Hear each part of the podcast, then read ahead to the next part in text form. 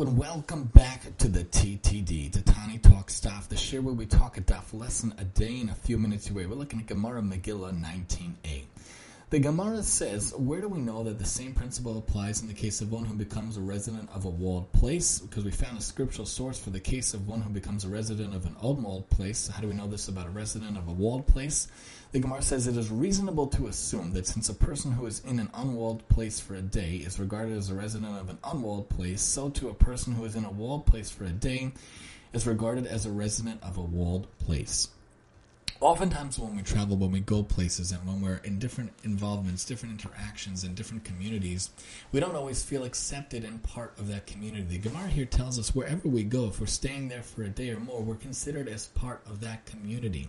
Oftentimes when we move to a new community, to a new town, we don't always feel that we're part of that town. We don't always feel we're part of the community. We don't always feel the pride being involved in that town, town or that community. But you should have town pride. You should have community pride.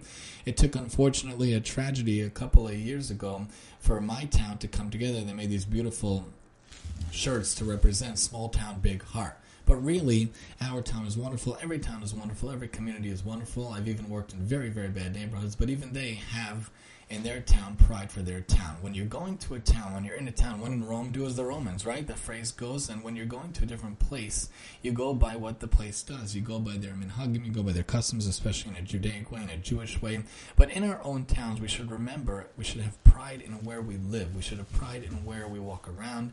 We should beautify our own town, our own community. Make sure not to litter. Make sure to upkeep our house, upkeep our Daled Amos of our community, make sure to have the, the pride and make sure to have the ahava, the love for where we live. Obviously, not as much if we're not in Israel yet as we should have in Israel, but if we are in Israel, whatever town, whatever place you are, have the love of Israel, the love of the town. Understand that when you're in that place, whether it has a wall or not, you are considered as a resident of that place.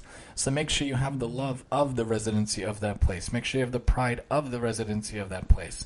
And when you have pride for your place, you have pride for your dwelling, it's better for the town as a whole. It's better for the world as a whole. It's better for your family and yourself, and it's just better all around. Join us next time as we talk Megillah 20 here on the TTD.